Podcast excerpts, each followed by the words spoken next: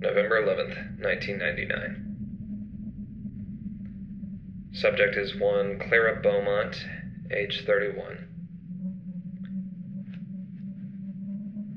Subject is standing in a vast desert of dull red sand. The air tastes sharp and metallic. In front of her is the ruined skeleton of a dead city. The disintegrating skyscrapers leak a coarse red powder, burying themselves ever deeper. She remarks, "Like an hourglass." She almost sounds amused. The wind blows softly, but carries shards of the iron sand that sting her face and arms. She observes her surroundings for another moment, then begins to walk into the ruins. This place is not unfamiliar to her. By my count, this will be her ninth visit, and though it has been some years since her last, it seems time has done little to obfuscate her memory. During her first few visits, she had thought the buildings were supposed to be places to hide from an unseen beast lurking in the dunes. Only when it became clear that she was indeed the only living thing in this plain did she dare to venture outside of them. Now she regards them with a sort of reverent pity, like cadavers serving as their own gravestones. She is climbing the stairs of a high-rise, trying to get a better view of the place. Considering how many times she has been here, it has taken her surprisingly long to think of this.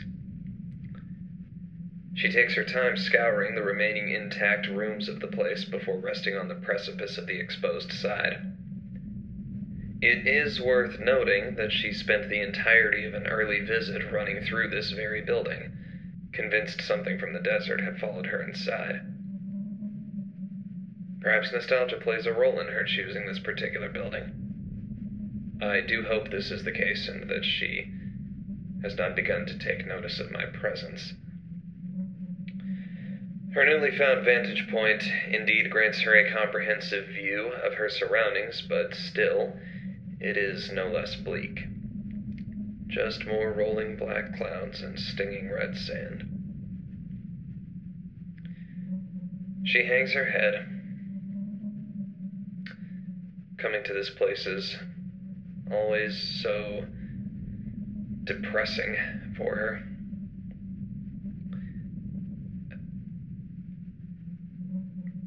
Then she notices something leaning against the building. A peculiar shape, like a giant, overturned, broken flower pot, with a long pendulum dangling from its center. A bell. She barrels down the stairs and back into the sand. To her relief and surprise, it is still there when she arrives. The bell, while ancient and worn, appears to be in remarkably better condition than everything else she has come across in this place. Why this thing? She wonders aloud, echoing my own thought. She knocks thrice on the lip. It sounds so terribly thirsty. A look of disappointment comes over her. She looks back at the husk of the building it rests against, then to the roof, and quickly makes for the stairs once again. It seems she has an idea. She swings her way up the stairwell with an athleticism she does not and has never possessed, and bounds through the door to the roof. Up here, the wind blows harder, and the sand it carries leaves scratches. Right now, however, she is too focused to notice. As she approaches the edge of the roof, she reaches into her pocket and produces a single white marble. Looking down at her target, she feels a sudden rush of vertigo as she realizes just how high up she is, much higher than she would have guessed the building to be. Sinking to her knees for security, she reaches over the ledge and drops the marble. It falls and falls and falls and strikes the bell directly on the sound bow. The air splits with a thunderous chime. The earth shakes, sending noxious red clouds rising up in all directions. Subject cries out in surprise and sensory overload. She clutches her head and recoils from the noise. In doing so, she steps over the ledge of the building. Panic overtakes her as she feels herself begin to plummet. She feels her stomach moving up into her throat and cannot shake the feeling that at any moment it will slip out of her mouth. It is a uniquely wretched feeling for her.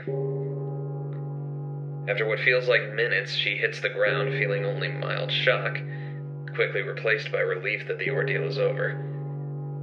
However, the bell has still not stopped ringing, and now the aching groan of a lightning rod falling from an eviscerated skyscraper has joined the cacophony. She cries out, begging for the noise to stop.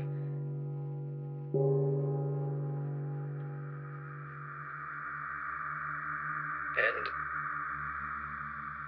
the noise does not stop, but it does change. Its sharp edges soften, and it crystallizes into a steady, musical drone. Subject looks up to see the bell is gone, along with most of the buildings. The sound... The sound now comes from four colossal figures, one in each cardinal direction, manifested as if from nothing. They appear humanoid, though gargantuan in size and lanky in proportion and emaciated to the point of ghoulishness. Their skin is a mix of splotchy yellows and browns, stark against the reds and blacks of the sand and sky. Bony fingers, their long, jagged fingernails, caked in dirt and what I assume to be tar. A white, crystalline substance falls from the corners of their eyes, squinting and unblinking. Many teeth are missing from their mouths. The ones that remain are worn down to septic brown stumps. All four kneel in abject supplication, legs folded, backs arched, palms and heads lifted to the sky, mouths open in a perpetual one-note hymn. Even on their knees, they dwarf everything else in the landscape. These... These are new. And the subject seems to realize it. The closest one to her is separated by miles. She arrives at it in five steps. Once close enough to touch it, she is standing fully under the crevice between the ground and the giant's calf. She reaches out and glides her hand across it. A swath of flaking skin comes away. The minuscule scratch exposes milky, atrophied muscle. The flaking yet viscous skin sticks to her hand. Her stomach turns and her nose crinkles, but She cannot look away from her hand for several seconds. Though these giants are the only things of flesh and blood she has ever encountered here, it appears they may be even more ancient than everything else. She is now at the creature's feet. On each, she finds a flight of stairs, starting at the big toe and ending at the heel. She mounts the first step on the right foot. It yields slightly. She begins to ascend. Every step pulls up chunks of the giant's skin, which steadily cake to her feet like mud. When she reaches the heel, she stops to take a look. She can see much further than she ever has before, even more than from atop the building she had scaled earlier. But even with her increased scope, the desert still consumes everything in sight.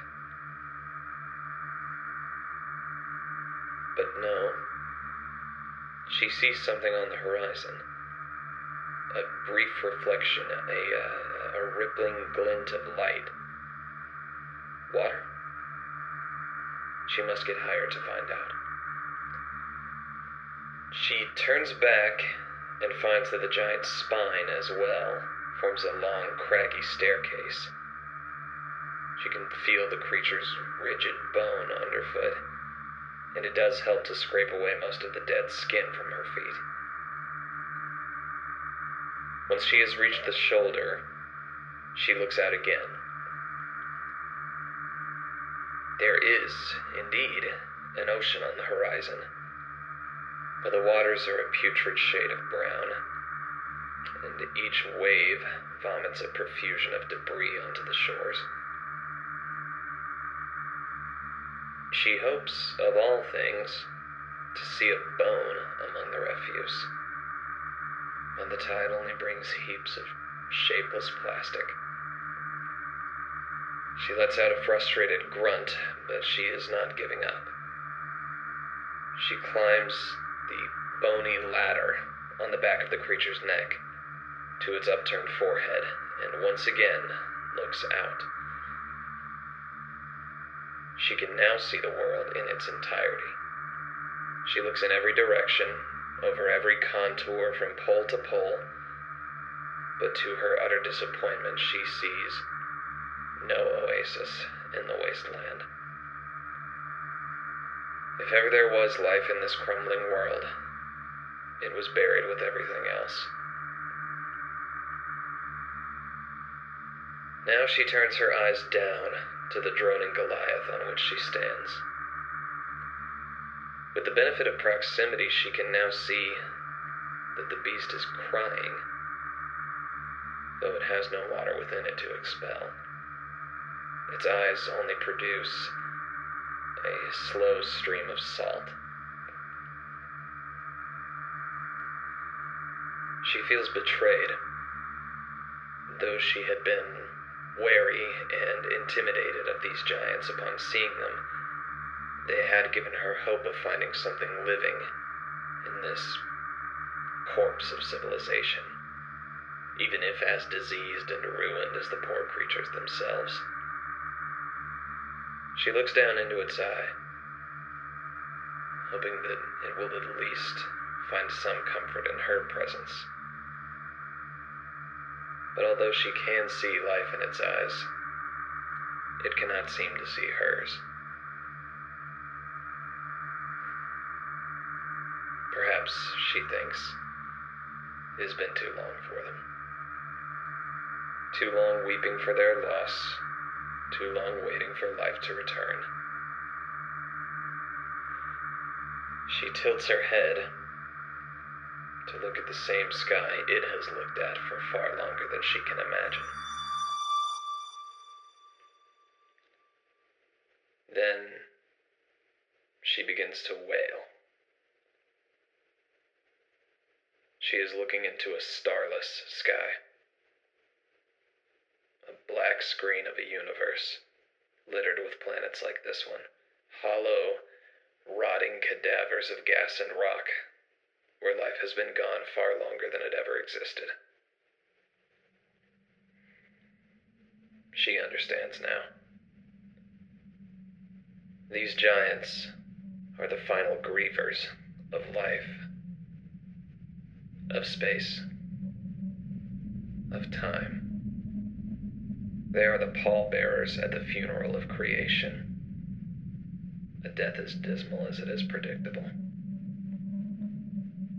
She knows that if she ever sees this place again, they will be here, perhaps worn down to bone by the winds, but here they will stay, singing their requiem for existence until their throats turn to ash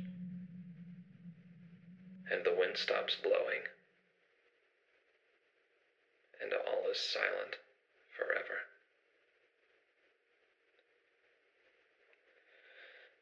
Subject has re-entered.